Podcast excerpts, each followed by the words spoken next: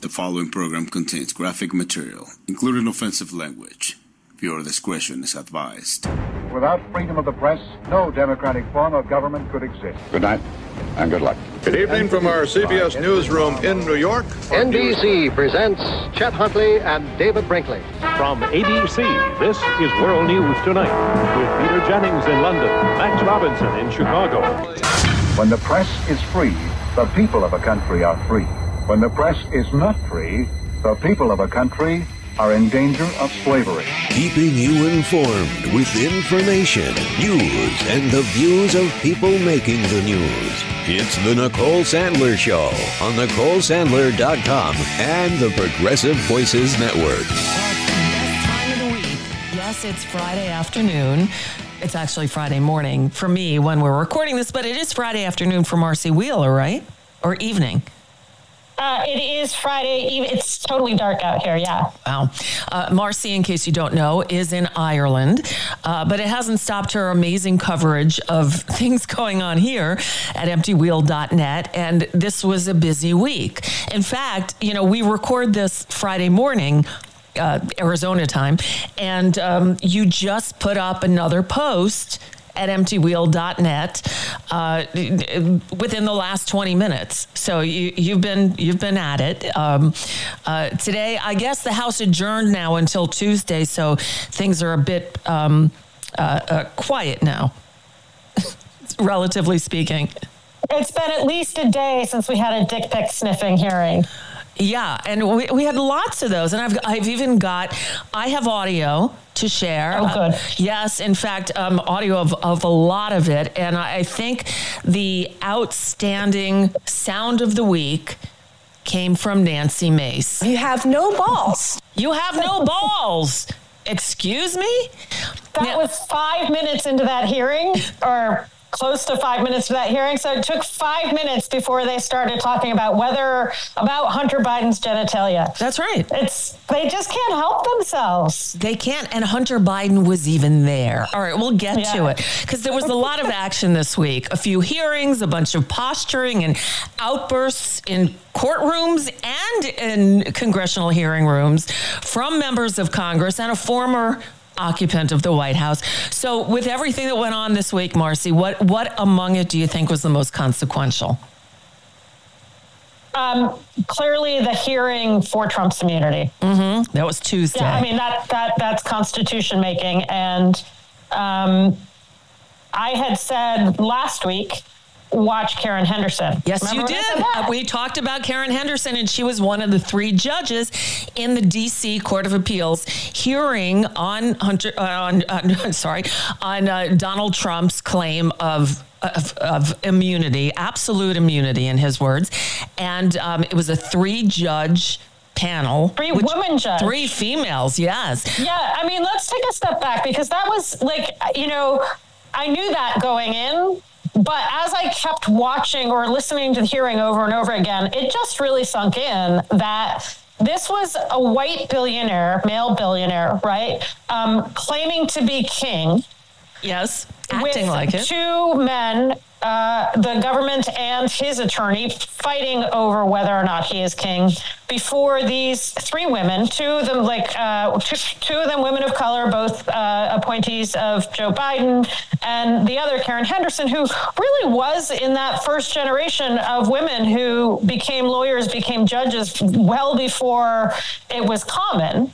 Um, they were sitting there, the three of them presiding over whether or not Trump can be king. And and it was just remarkable. I mean, it was just it was remarkable. The women were all of them super smart, uh, and you know, I, I got chills as I was watching it over and over again because, you know, ignore for just a second that, yes, this is going to determine what happens between now and the election. It's going to determine um, whether Joe Biden simply just has Trump assassinated and deals with it that way. Secret Service, I am not advocating this. No, I am no. not. Donald Trump's lawyer is, but I'm not. Yeah, Donald Um, Trump's lawyer is. In fact, this was the moment that, and and we we listened. They aired audio of the hearing, no video, but we could listen in real time, and my jaw dropped when this happened. Could a president order SEAL Team 6 to assassinate a political rival? That's an official act in order to SEAL Team 6. he, he would have to be and would speedily be, you know, uh, impeached and convicted before the criminal What if he prosecution. weren't? What if he weren't? There would be no criminal prosecution, no criminal liability for that. Chief Justice's opinion in Marbury against Madison and uh, uh, uh, and the, our constitutional tradition and the plain language of the impeachment judgment clause all clearly presuppose that what the founders were concerned about was not. I asked you a yes, no, yes or no question. Yes or no question? Could a president who ordered SEAL Team 6 to assassinate a political rival who was not impeached, would he be subject to criminal prosecution? if he were impeached and convicted first. And so, So your answer is is, no. is- my answer is qualified yes. A qualified yes. If he were impeached and convicted first in the Senate, then they could criminally prosecute him. Where do they get this crap? And I mean, I, I want to go. So that was Florence Pan. Right. She was um, one of President Biden's first appointees.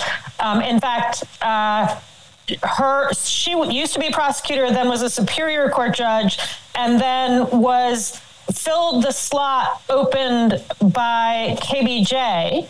Okay. Right. Kanto- Who- Ketanji Brown Jackson, who was elevated to the Supreme who Court. took Merrick Garland's seat Right. first on the DC circuit and then got the Supreme Court seat. Um, so first, Florence Pan takes uh, takes KBJ's seat in the DC district, and then she gets the um, the the DC circuit seat opened uh, by by um, KBJ's um, um, Elevation. uh, elevation to the Supreme Court, Right. and she she does this. She does this in hearings. Um, particularly, like she didn't do them as much on district court. I got to listen to her some then because we were still able to listen to January 6 hearings.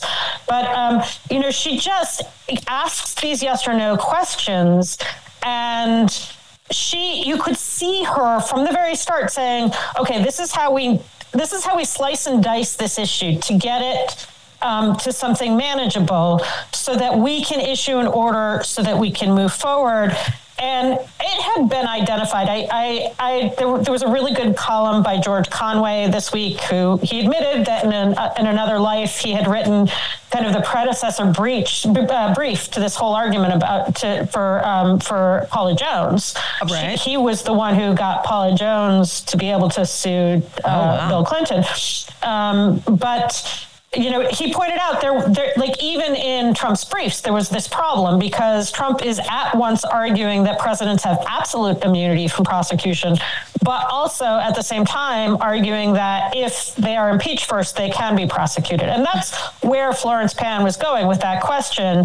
Um, and sure, I'm sure she understood that people were all going to be listening, and now you can play it on your podcast. But of course, it's insane. Of course, Completely. like it is Right. insane because, and she asked this, and then um, James Pierce. Hopefully, you've got some clips from him. But James Pierce, who was the AUSA arguing this, who has been on the January 6th beat from day one. So he before before there was a dedicated Trump investigation, he's he's the one who argued the application of obstruction from day one. He argued a lot of the um, appellate issues, the issues that would become appellate issues for the garden variety um, crime scene uh, cases. He did a superb job, and he came back to that. He's like, look, you know, the, the notion is that uh, a president can order the assassination of his rival and then quit the next day. Right. Um, and this is the logic. Like, literally, Joe Biden could order SEAL Team 6 to assassinate Donald Trump and then quit.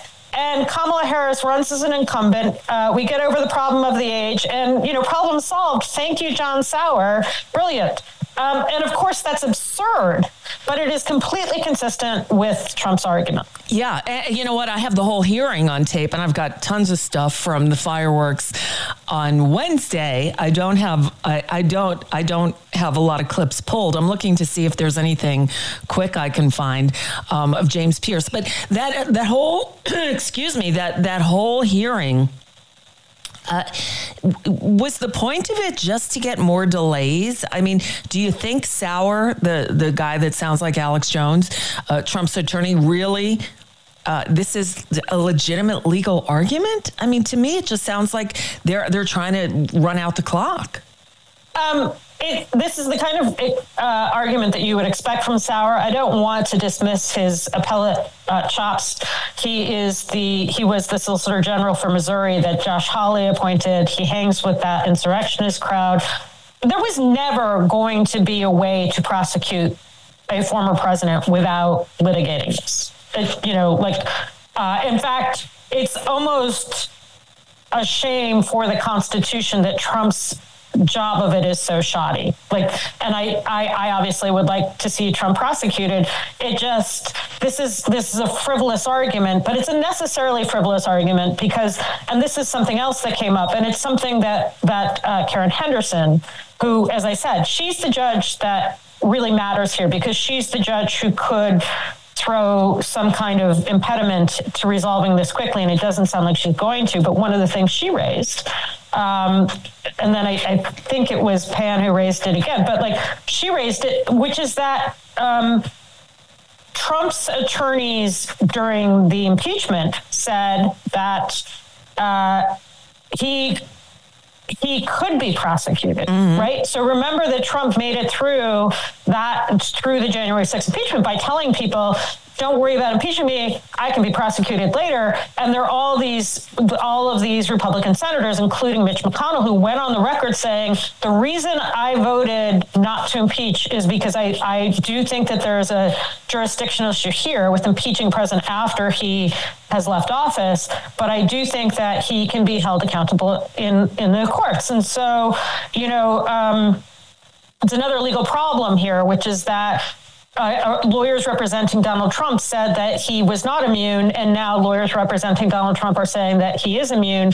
You know, the Supreme Court could reject this claim just on that basis alone, but uh, but but we were going to have this.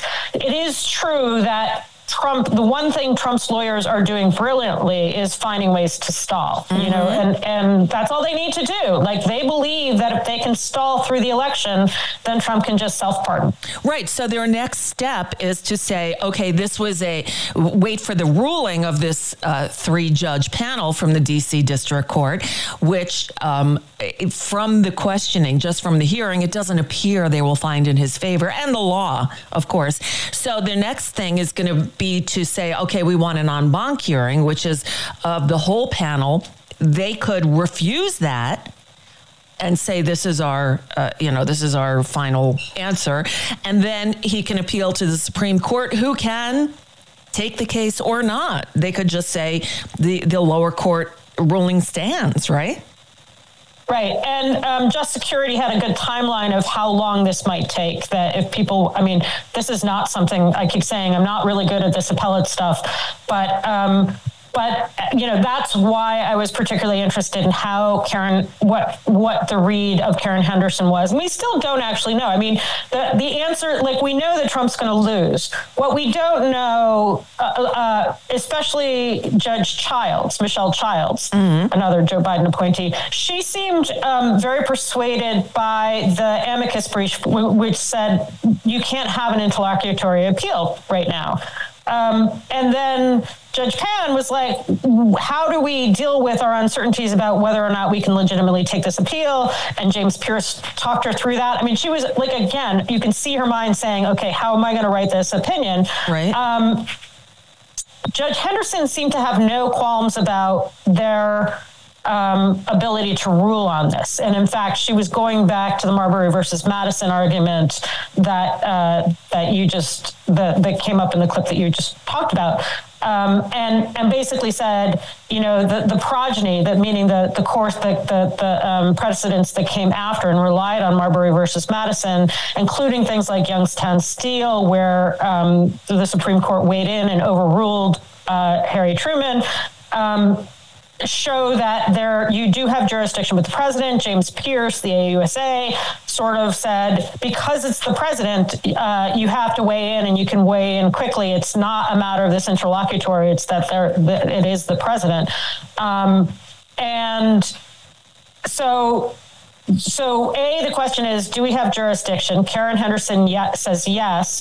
Uh, Michelle Child says, I don't know. Florence Pan says, maybe not, but we'll get there anyway. Right. Mm-hmm. So that's the first basis. And then the second thing is do they rule uh, big or do they rule more narrowly? Uh, um, Judge Chutkan, Tanya Chutkan, her ruling below basically said no, presidents don't have immunity. Um, and uh, Judge Childs at one point asked James Pierce, you know, she said, do we go big or do we go smaller? Do we go more narrowly? And um, James Pierce said repeatedly, I want you to go big. And you know, his argument was, I want you to go big, partly because that's what history dictates, mm-hmm. right? It, mm-hmm. all of these assumptions, um, you know, whether whether Nixon, whether Nixon's pardon was for official acts or not. I mean, basically, one of the other ridiculous things that Trump is arguing is that Nixon's actions, which partly were about Dan Ellsberg, but mm-hmm. remember, the Dan Ellsberg stuff was. Um, was an attempt to hunt down a leak right? It, it, in some ways, it's you know, like I think there are big differences between Dan Ellsberg and Julian Assange, but it, you know, in some ways, it's not different from the kinds of things that a series of presidents have done with Julian Assange, um, and so that that really. It was completely wrong, but it was also this official. You know, it was it was an it was an abuse of criminal process, but it was it was legitimately an attempt to claim to chase down a national security leak. Um, but the other stuff, the, the Watergate stuff, was all election related. Sure. And so the notion that Nixon's actions are different from Trump's actions, which are also election related, is absurd. Um, but that's what Trump had to argue. He had to argue that Nixon's actions were personal and Trump's actions are not personal to try and distinguish himself from that Nixon pardon. And of, and of course, it doesn't work. And so Pierce is saying, please, please go big. The other thing he said, um, and and this was secondary for him. He's like, look, if you go small, um, if you if you apply Blassingame, Blassingame is the opinion last month that basically said for civil suits, Trump's actions as an as a as a office seeker. Mm-hmm. So again, Trump's actions as part of the election mm-hmm. um, are not official duties because right. the, the office of the presidency doesn't have a preference for the incumbent to be reelected. Um, and that's how, for now at least, they're dealing with all these civil suits against Trump for his actions on January 6th. But Pierce was like, look, if you do that on a criminal basis, you don't even allow us to get to mens rea.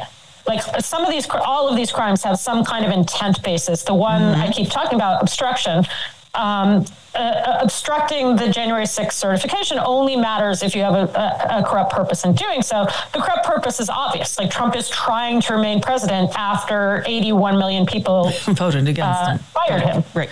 So, um, so Pierce's argument is if you make this categorical dis- distinction, office holder or not, or office holder, office seeker, then you then you don't allow us to get to mens rea, which is what criminal criminal law is all based on. And I think that that's a pretty important and compelling argument um, that you can't have prosecutions if you don't if you don't get to intent, mm-hmm. which gets you back to assassinating your rival with SEAL Team Six.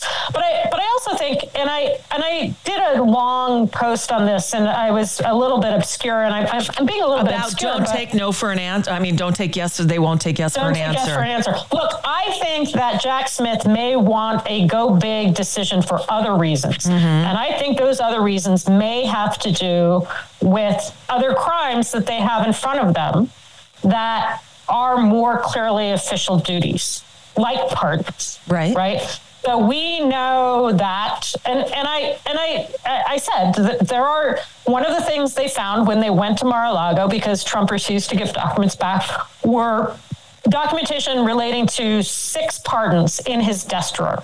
Mm-hmm. Uh, Blagojevich is one. He, he commuted Blagojevich's sentence. Yeah. He didn't give him a full pardon, but um, and you know what what are those pardons doing there and and those pardon packages have like a discussion about whether to pardon somebody or not what if blagojevich or somebody paid off blagojevich i mean you know blagojevich has some pretty dodgy friends what yep. if one of his dodgy friends paid the the two million dollars we've heard about for a pardon to donald right. trump right and what if uh, because donald trump refused to give stolen documents back the FBI came and discovered that in, in Trump's desk drawer. The other pardon in there is for Roger Stone. Uh-huh. And, and most of the coverage of this has assumed that that's the pardon we know about. Right. Um, and I, I would caution against that. I think that that may be too hasty. And the reason why is because that pardon um, was always treated as like attached to or somehow part of a document about uh, a French president believed to be Emmanuel Macron right? So mm-hmm. the pardon for Roger Stone has nothing to do with Emmanuel Macron. It has to do with the 2016 election. Right. But we know, um, or I know, but I'm the only one, I'm literally the only one who has reported this, that there was, when Mueller shut down in 2019, there was still an ongoing investigation into Roger, into whether Roger Stone had conspired with Russian spies uh, in a CFAA case. Okay. No one knows this, but I do. Now, um, and now, you, now all your listeners do. Yes, we do. Um, now, do you know about today's breaking news about Roger Stone? Which Mediaite has released oh. audio. You, let me play it. It's it's all of uh, 18 seconds, but it's a phone call of Roger Stone speaking with an associate, I guess a hitman, Sal Greco. Sal Greco, um, conspiring to assassinate Eric Swalwell or Jerrold Nadler before the 2020 election. This was a few weeks before the 2020 election. Here's the audio. Be a peace there and go find Swalwell and get this over with. It's time to do it. Then we'll see how brave the rest of them are. Either follow up, either Swalwell or Nadler has to die before the election. They need to get the message. And just not putting up with this again it's hard to hear it. Either Swalwell or Nadler have to go before the election. We got we, where's the here? I got the exact quote um, uh, because they were in a restaurant in Fort Lauderdale, so it was hard to. Uh, to hear it. Meanwhile, Trump has said, um, I never said anything of this sort. Uh, here it is. It's time to do it. Let's go find Swalwell. It's time to do it. Then we'll see how brave the rest of them are. It's time to do it. It's either Swalwell or Nadler has to die before the election. They need to get the message. Let's go find Swalwell and get this over with. I'm just not putting up with this shit anymore. And I, as I understand it, they, there's also another recording about them. Um, I think also assassinating um, Aaron Zelinsky. Aaron Zelinsky. Aaron. Uh, uh, the the president? No, the Zelensky. No, no, no, no, no. Um, the pro, the main prosecutor of Stone. Oh, okay. All right. I the one who the one who brought him and convicted him at trial. Gotcha. And um, and going back to Macron and this pardon in Aaron, Trump's Aaron Zelinsky, yes, Aaron Zelinsky is the name. Right. So, so, uh, so you, so the ongoing investigation to Roger Stone. Every, you know, like uh, into whether Roger Stone um, uh, conspired with Russian spies in a hack and leak. Well, if this is tied in some way to Emmanuel Macron, we know that very close associates of Roger Stone did conspire with Russian spies Mm-hmm. uh, in 2017 in the Macron hacking leak. Right. We also know that in October, I want to say it's October 20, 2020, um, uh, Scott Brady, who is one of um, Bill Barr's most politicized AUSAs in Pittsburgh, prosecuted GRU uh, primarily for the hack in the Korean Olympics. Um, so he brought out a new indictment, speaking indictment of GRU, primarily for the uh, 20, 20, whatever year Olympics. But in there, uh, kind of as a sidelight, he also charged um, a couple of those same Russian hackers, Russian spy hackers, uh, with the hack of Macron. But said, oh, we have no idea how these documents stolen from Macron were disseminated. We do. We do. It was Jack Posobiec. It was, you know, Roger Stone's buddy, Jack Posobiec. We know exactly how it was disseminated. We know that um, some of the same chat rooms that uh, that Don Jr. was in in 2016 with uh, with these Nazis, leading up, you know, pushing the Podesta leaks in 2016.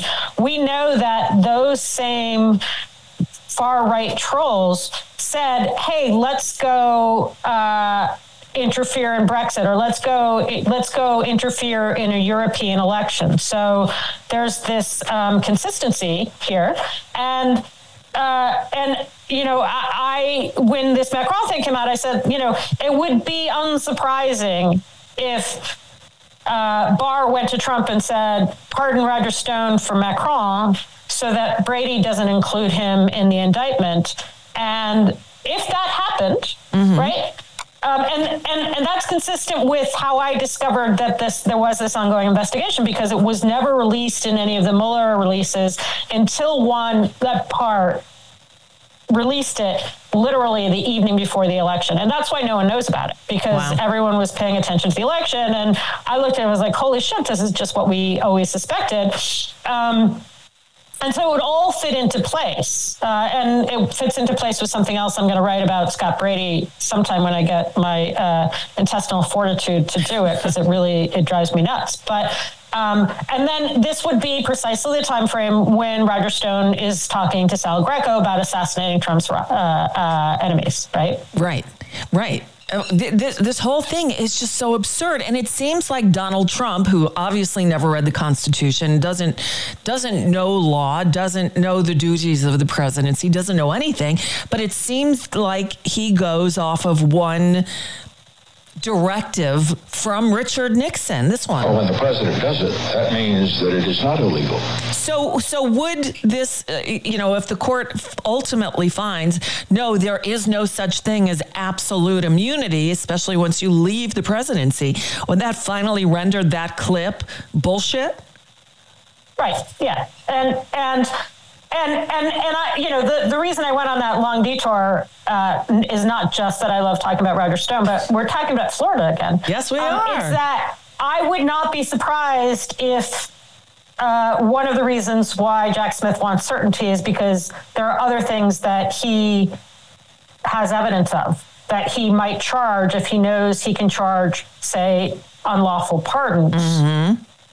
So, Right. And again, if we've talked about this before, Marcy Wheeler with us from emptywheel.net, that uh, Jack Smith went very narrow in his indictments, in his charges against against Trump, and only charged him probably because he wants to get this thing going unlike in Georgia where there are you know 500 defendants there are going to be a lot of delays Jack Smith wanted to make it as simple as possible to get this thing to trial as soon as possible do I have that right That's what. That's as far as we understand. Yeah. I mean, and and I've said, uh, and by the way, there there uh, Mike Roman, who is um, Trump's basically spy on Republicans. His his enforcer made an allegation against Fani Willis this week, which could seriously roil that. Uh, he he alleged that she improperly hired one of her prosecutors and has a romantic relationship with him. And if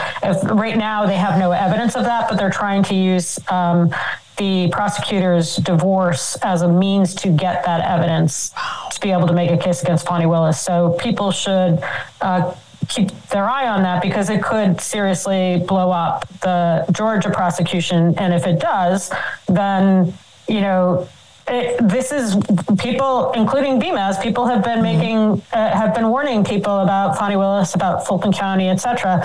And this is the kind of reason why. So that's, that, that's, in the background there. Oh, but w- one of the other things that I have said about Jack Smith is if there becomes a delay that that makes him believe he can't move forward with the Trump prosecutions, he, he does have options, right? Yes. So he has yet to charge any of Trump's co-conspirators. He could start charging Trump's co-conspirators. Like if he right. believes that uh, he's not going to get Trump prosecuted on these cases before the election, he can just start charging people, and then we'll have news about how corrupt Trump is every single week. Right and good. Uh, and I guess the the the, um, the priority is to get Trump to trial, but all those others those unindicted co-conspirators um, can be charged and hopefully will be as we go along. So, yeah, uh, and, and one other thing people should understand is we have always been thinking that there are just six co-conspirators, right? So Rudy and John Eastman and um, Sidney Powell and Boris Epshteyn and uh, Jeffrey Clark and uh, Ken Chesebro. Um, but something that Jack Smith filed in December suggested they actually are thinking much more broadly of that. Uh, probably why we're seeing those six co-conspirators has to do with evidentiary issues. Like uh, you, you have to get a certain amount of evidence in, say, with the fake elector plot. The way to do that is to ensure that you've uh, laid out that that Rudy and Chesebro and uh, Boris Epshteyn are your co-conspirators, and uh-huh. then you can get their words in as well without having them testify. Whereas, um, for example, Jack Smith has gotten Mark Meadows locked into testimony. Dan Scavino, we heard more about Dan Scavino's testimony this yes. week, and we know what he's locked into. It may not be true, but it is what he's locked into. And this is something, you know, people are always like, where are these leaks coming from? And normally, what where leaks come from is uh, they come from people trying to share uh, testimony so that they can all be on the same page. Right. right. And and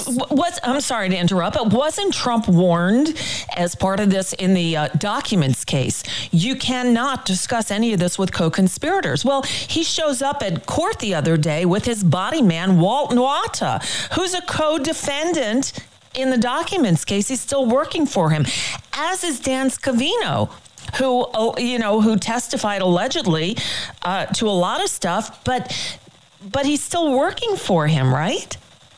Right, right, and and I think that this is something people are only now beginning to figure out, but which was clear from uh, the January 6th committee hearings that uh, the, the, witnesses against, I mean, one of the main witnesses against Trump, against the fact that Trump lost the election, is Jason Miller. Right. And so if there is if there is a trial in say May, you're going to have the prospect of one of Trump's top campaign managers on the stand saying Trump lost the election.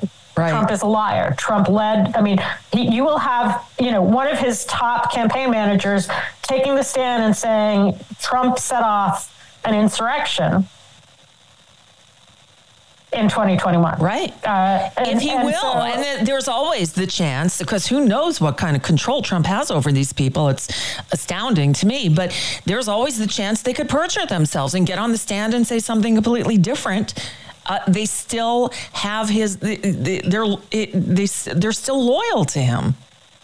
Yeah, but we've seen so uh, Steve Bannon tried to do that. Oh, by the way, in Roger Stone's trial, yeah. um, we're going to keep going back to the rat fucker.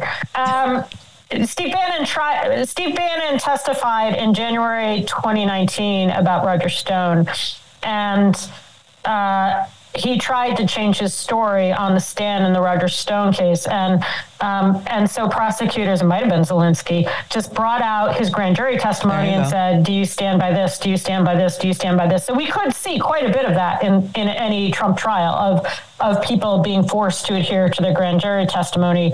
Uh, but but it, that's the that's the point. It's like, for example, there are things that again, um, Mark Meadows testimony was also shared like this. And so we know what Mark Meadows said. And we also know what Mark Meadows said from the indictment. And he claimed, uh, presumably in a grand jury in DC, that he told Trump that the Georgia election was being managed properly. Uh, that may not be true. Like, there's a lot of reason to believe that's not true, but he's locked into that. Or if Jack Smith gets to a point where he can disprove that, then he's got a crime he can charge Mark Meadows with and flip him that way. So um, this is like there's a lot of the, the way in which Jack Smith has built the the indictment, and you know, ignoring the salacious claims about Fani Willis.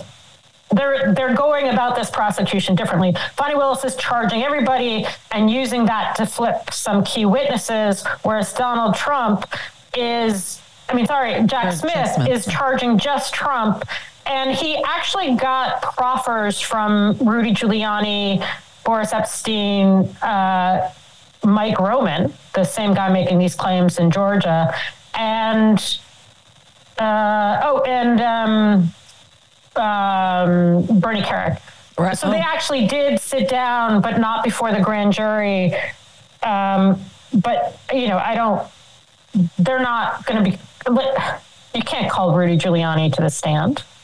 Well, right? Well, because he'll lie he about everything. So, so, so basically, what Jack Smith did is ensure that for six key people, he does not have to call them to the stand. Now, Chesebro, given what he's done recently, may be willing to testify, but everyone else, uh, the, the assumption is they won't be called to the stand, whereas people like Dan Scavino will. Uh huh.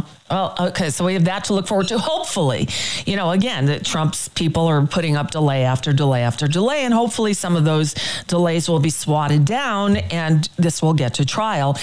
We don't know for sure. Meantime, all right, so there was all that. This was a busy week. Wednesday, we'll get to dueling hearings on holding Hunter Biden in contempt and oversight and judiciary. I, I spent the whole hour yesterday playing clips because there was so much entertainment there. Because the, the Republican Congress has no intention of governing or legislating or avoiding a you know a, a budget disaster, a, shutdown. Um, they're gone now until Tuesday, and they spent Wednesday in a circus. But I wanted I want to focus on a, another post you just put up at EmptyWheel.net that Hunter Biden after Wednesday then flew to L.A.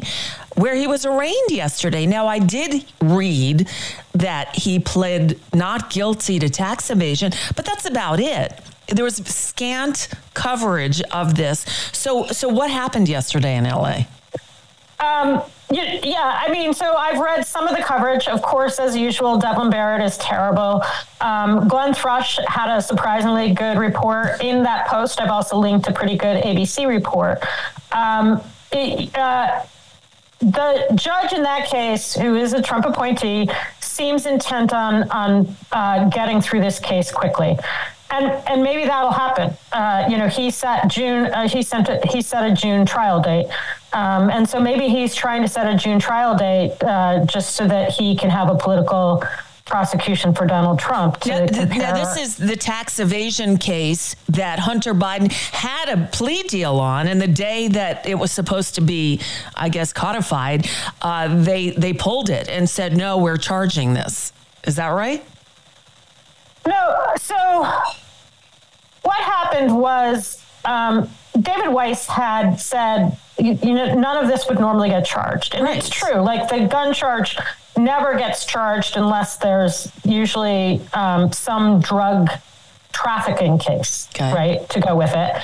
And the tax charges, uh, it is true that uh, not filing never gets charged if the person does file, which Hunter uh-huh. Biden did. Right. Um, and it is generally true that uh, tax evasion doesn't get charged if the if people paid off Hey, the taxes. which he did, but you say that the grand jury uh, alleged apparently never even saw that Hunter Biden paid his taxes.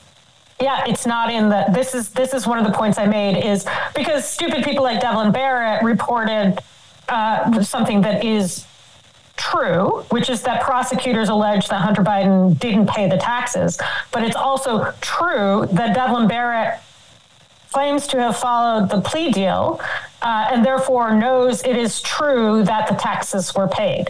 So, uh, it, you know, this is the way in which prosecutors get people like Devlin Barrett to lie to the public.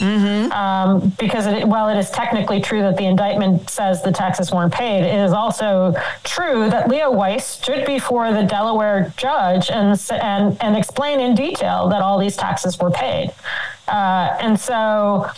Um, and another thing that never gets charged, and this is an allegation I'm less convinced of, but uh, Hunter's attorneys claim that uh, it's, it's actually a really important claim.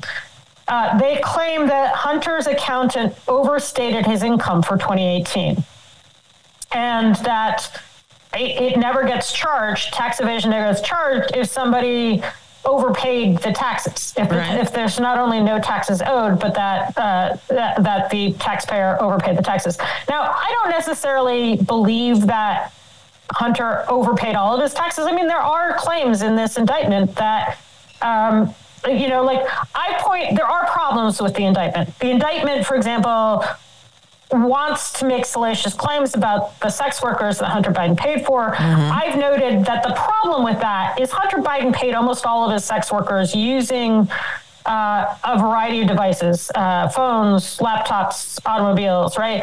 And and there is abundant reason to believe that through the entirety of 2018, he had very little control over his devices. I have a theory that he actually paid sex workers on their phones, had them enter his their own payment information.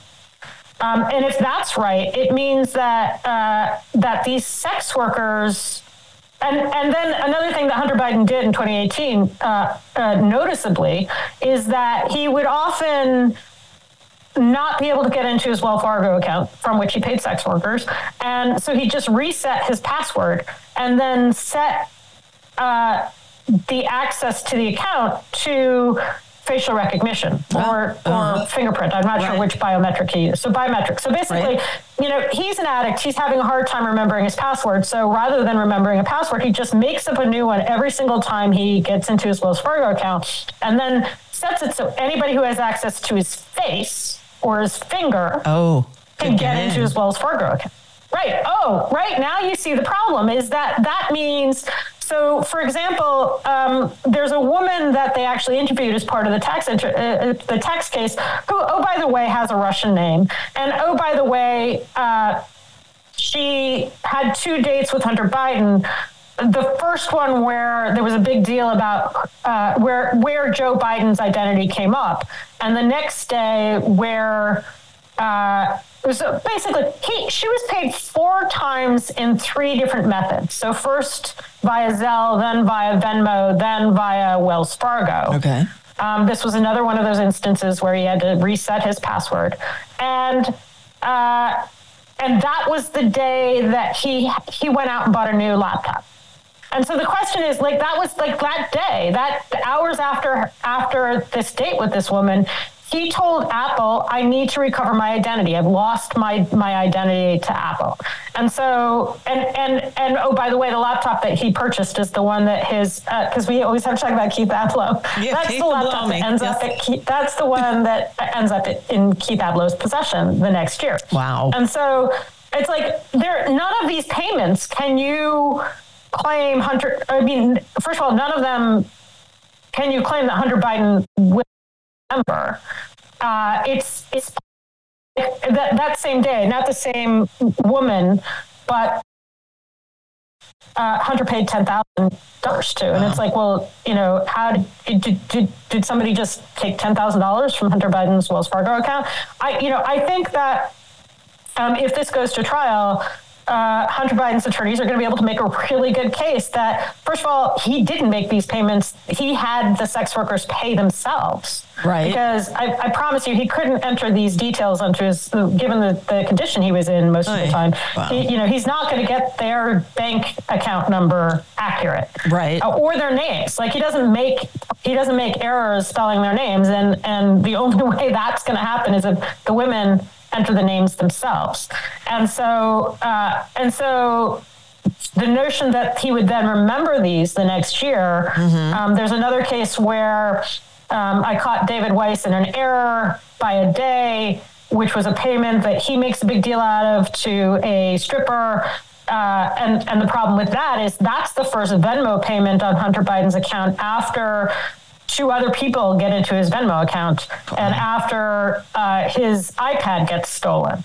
So you know, again, you need to prove that Hunter actually was with that stripper, actually entered the payment to her himself, uh, entered the misleading payment name uh, because it was listed as art. And, you, you know, I'm skeptical you're going to be able to prove that. Now, there are other payments in 2018 that are, um, that are going to be more compelling, but, uh, but even so, they, they do have problems with this, you know, even if it goes to trial. But the other point I made in that post is that all of these reports from the arraignment said, oh, he almost got a plea deal, plea deal fell apart. Uh, that there apparently was an exchange in court yesterday where uh, Abby Lowell said something like, you know, we, we have to see what's happening in Delaware. And uh, Leo Wise said, oh, plea deals fall apart all the time. And as I point out, um, David Weiss made a claim in his testimony to Congress in November. He stated, under penalty of false statements, that uh, the investigation into Hunter Biden was ongoing when um, when they reached the plea deal on June.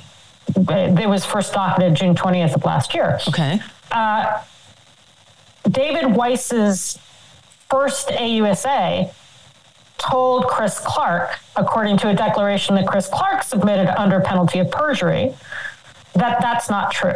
Mm-hmm. So it is possible that David Weiss lied to Congress and lied to Congress in part. Like, I'm not saying he did. I'm saying that there is a fundamental incompatibility between these two statements. Somebody's lying.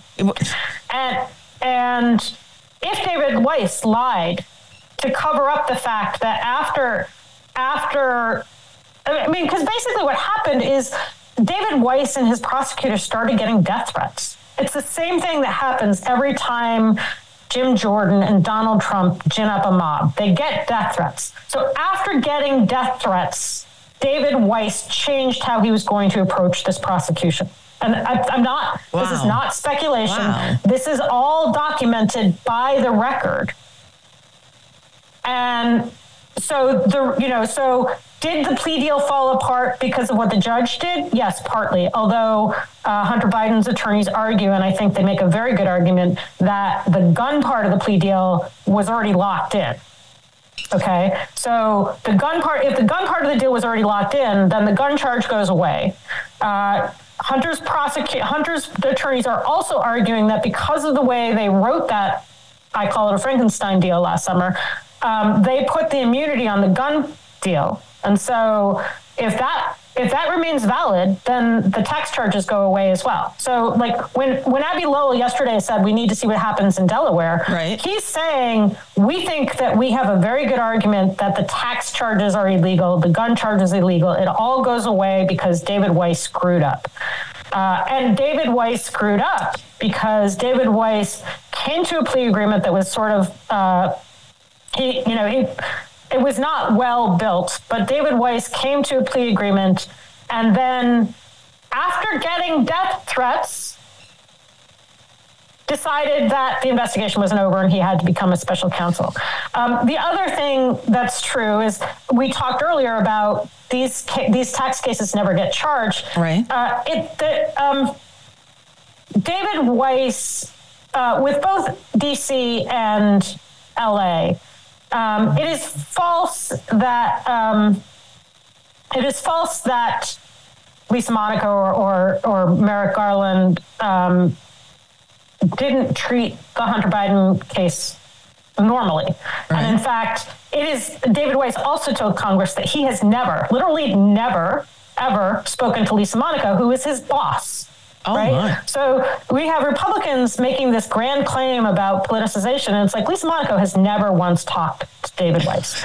So, but what did DOJ did do, which is normal, is they said, you know, you got to first go to the um, go to the a, go to the U.S. attorneys in those areas and give them the choice to partner, and and also, you know, in the process of giving them the choice to partner, they get to tell you whether such charges are going to go down in in the district. Okay, and um, when David Weiss went to the career prosecutors in LA, because at this point, um, uh, and I always get the name wrong, but at this point, Biden's U.S. attorney was not yet confirmed. So he went to the um, the the career prosecutors in LA, mm-hmm. and by the time the U.S. attorney there did come in, he they already had recommendations to him about the charges, and he did not tell Congress what those recommendations were, but it's clear that they said, don't prosecute this. We don't prosecute these kinds of charges. Right. And so, uh, one of the reasons why David Weiss got special counsel status, I believe, is because he's going to attempt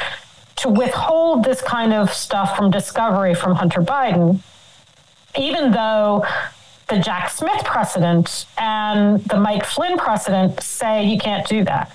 And so uh, so, you know, first you have to see whether the judge in Delaware says, you know what, uh, whether I like it or not, it is true that, that Hunter Biden is immunized from any of these charges. And oh, by the way, uh, this immunity thing, um, Hunter Biden is going to make the same claim that Donald Trump did, which he has immunity from any of these prosecutions, and he can have an interlocutory appeal on that immunity claim uh, before going to trial. And so, um, so that's all stuff that's happening that really, you know, is, is simply not being covered. Right. Uh, and that's before you get into, because Hunter Biden in Delaware and Will in Los Angeles filed. Um, so there's a selective and vindictive prosecution claim, and and um, lawyers will tell you, and they are right, that those almost never work. But in addition to that, is a claim which is that um, Congress, it, it, it's a claim of political interference. And, um, you know, when reporters report on their, oh, this is just all claims of politicization. It's like, no, it's not. Read the read the filing. I read the filing. I did a I did a post over the holiday, and in the filing there are 17 instances where Donald Trump personally interfered, or Bill Barr personally interfered in the prosecution of Hunter Biden. Right. And they're not minor things. I mean, uh, but Tony Bobulinski, who is Fox News' favorite witness, right, um, was Donald Trump's guest. Then the next day went to the FBI, made claims to the FBI. Uh, um, Joseph Ziegler, the IRS agent, said, "Well, I was told he wasn't credible." And uh, and if you look at if you look at the available communications, the reason why he was told that Tony Bobulinski was incredible is because his claims don't match the, the existing communications. I'm not going to say Tony Bobulinski lied, mm-hmm. but uh, but uh, Hunter Biden's attorney said, hey, maybe you should prosecute Tony Bobulinski for lying. So he's with Trump. The next day he goes to the FBI, maybe lies. And then days later, according to Cassidy Hutchinson's book, has this clandestine meeting at a um, rally in Georgia and is handed something by Mark Meadows that maybe could be an envelope. This is not a minor interference in a prosecution. Right. And, and, and, uh, and targeted and prosecution at that, something that shouldn't be prosecuted. And, you know, it's it's everything that the Trump Trump people accuse the Biden camp of doing, you know, prosecuting them, going after political enemies. So exactly what they were doing. It's projection. Right. And and you know, and I just think that people I mean, no one and uh, you know, I don't mean to toot my own horn, but I, I spent a lot of time reading these filings, so I'm going to say Please. you got to read the filings because uh, because the kinds of interference that Donald Trump and Bill Barr engaged in is really breathtaking, is really stunning, and I, you know, I keep saying, and now we can finally talk about the dick pic hearing. Um, the impeachment inquiry into Hunter Biden has found far more evidence, far, far, far more evidence to support a Trump impeachment than to support a Hunter Biden impeachment. Right. And it's not even close. I mean, the stuff that they have found, I mean, I, you know, I've said this before, but I will say it again because it's just shocking. Um, according to Chuck Grassley, Bill Barr's DOJ shut down an investigation into Zlochevsky, the head of Burisma, in December 2019. So in the same months, when Donald Trump is out there saying, "Oh, you know, I just asked Zelensky for an investigation into Burisma because I believe in corruption," uh, his DOJ shut down an investigation into Zlochevsky. Well, Lev Parnas has told us that. Uh, Zlochevsky basically said, if you help me with DOJ, I will give you a Hunter Biden laptop. It, There's evidence that maybe Bill Barr got Hunter Biden's laptop. Uh, and then days later, like, so if this investigation in fact was shut down, the Zlochevsky investigation was shut down in December 2019, which is what I'm not saying it, Chuck Grassley saying it. Um, on January 3rd, 2020, Bill Barr sets up this way to ingest dirt from Rudy Giuliani and basically launder it through to the Hunter Biden investigation. oh my God. So, so you've got Bill Barr's DOJ shutting down an investigation into into Zlochevsky months after Zlochevsky has said, if you uh, give me favor with DOJ, I will give you dirt on Hunter Biden. And then days later, Bill Barr sets up a special way to launder stuff from known Russian spies into the Hunter Biden investigation. I mean, I'm making none of this up. This is all very well documented. And so the notion that this we should be talking about Hunter Biden and not Donald Trump is uh, is nuts. But you know, no one is reporting on this stuff. It's all there. And just because people's editors say you have to report on Hunter Biden's dick pics, uh, that's why we get that story instead of the, the Zlochevsky story. Yeah, it, it, is astounding. It, it would be one of those uh, screenplays that that a producer would go, "This is so, you know, impossible, so out of the realm of what could happen if it were ten years ago. Today, this is." This is par for the course. It's it's Oh, and, and meanwhile, Roger Stone is threatening to assassinate members of Congress. Yes. So, I mean, that alone, doesn't that warrant a visit by the Secret Service and something more?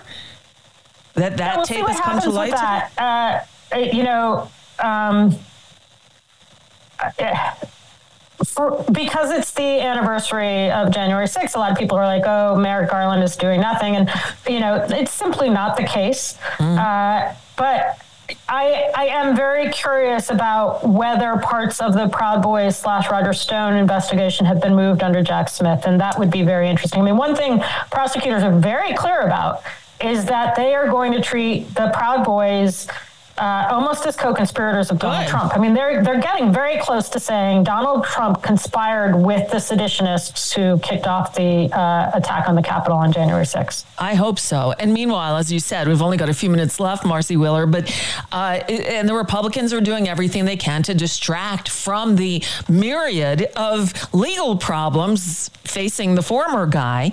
Um, and it- Marge, Marge Taylor Greene again on Wednesday tried to show dick pics. That's what I when I was looking off camera. I was looking for the video. I know I have it somewhere and I can't find it.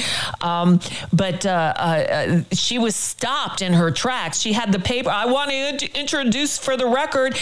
And she had these boards again. And actually, James Comer said, she said, uh, Can I introduce these to the record? And James Comer said, What is it? And then I think Jamie Raskin jumped in. It's like, This is ridiculous.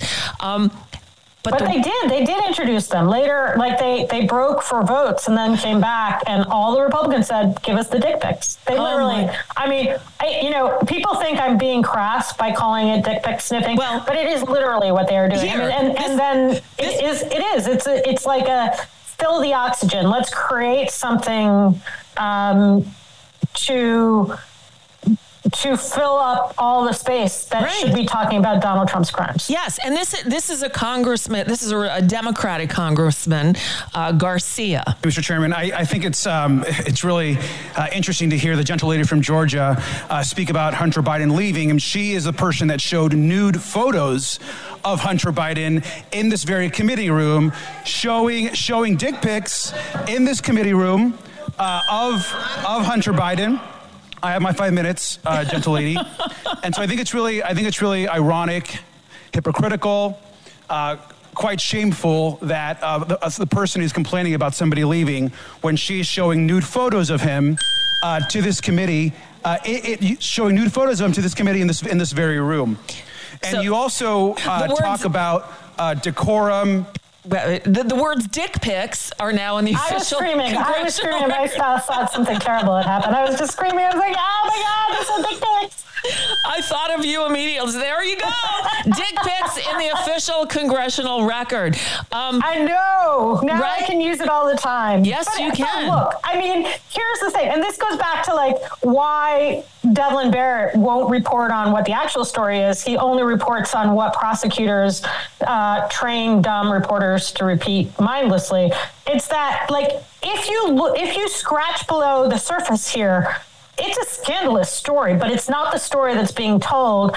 And the reason I'm completely comfortable calling this dick pic sniffing is because reporters will not budge from, I mean, it like literally, Rudy Giuliani is still their assignment editor years after he set off an insurrection. This is still Rudy Giuliani's story that he started telling in 2019 uh, got from Russian spies.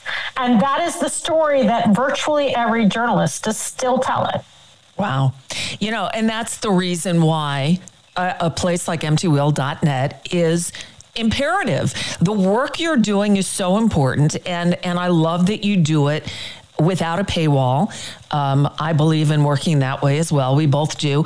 We're listener supported, reader supported. So um, if emptywheel.net is on your daily reading list, and it should be, and you can afford it, as I always tell my listeners, then chip in and help support the work that she's doing and that we're doing here. Um, you know, the, the, the corporate mainstream media is falling apart.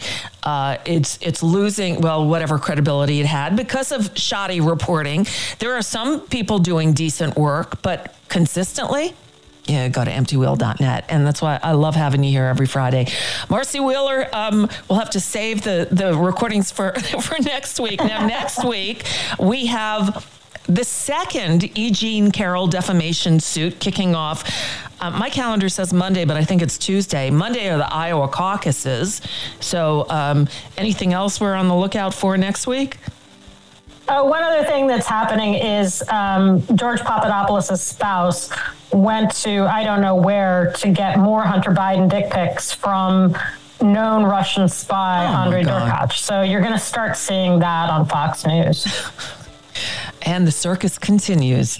Uh, amazing. Marcy Wheeler, emptywheel.net on the shitter, on Mastodon and Blue Sky, and here Fridays. Thank you so much. Uh, and that's it, everybody. Have a wonderful weekend and stay warm. It's going to be a really nasty cold one out there. So um, uh, stay, stay in. Listen to old Nicole Sandler shows. Uh, you can get all kinds of stuff at NicoleSandler.com. No paywall. Go explore. Lots of music stuff there too. Lots of reading material there as well. Just just throwing it out there. All right. Um, uh, have a great weekend, and I'll see you Monday. Monday is Martin Luther King Day. I'll likely be here. Maybe. One way to find out uh, 5 o'clock Eastern, 2 Pacific, 3 Arizona time.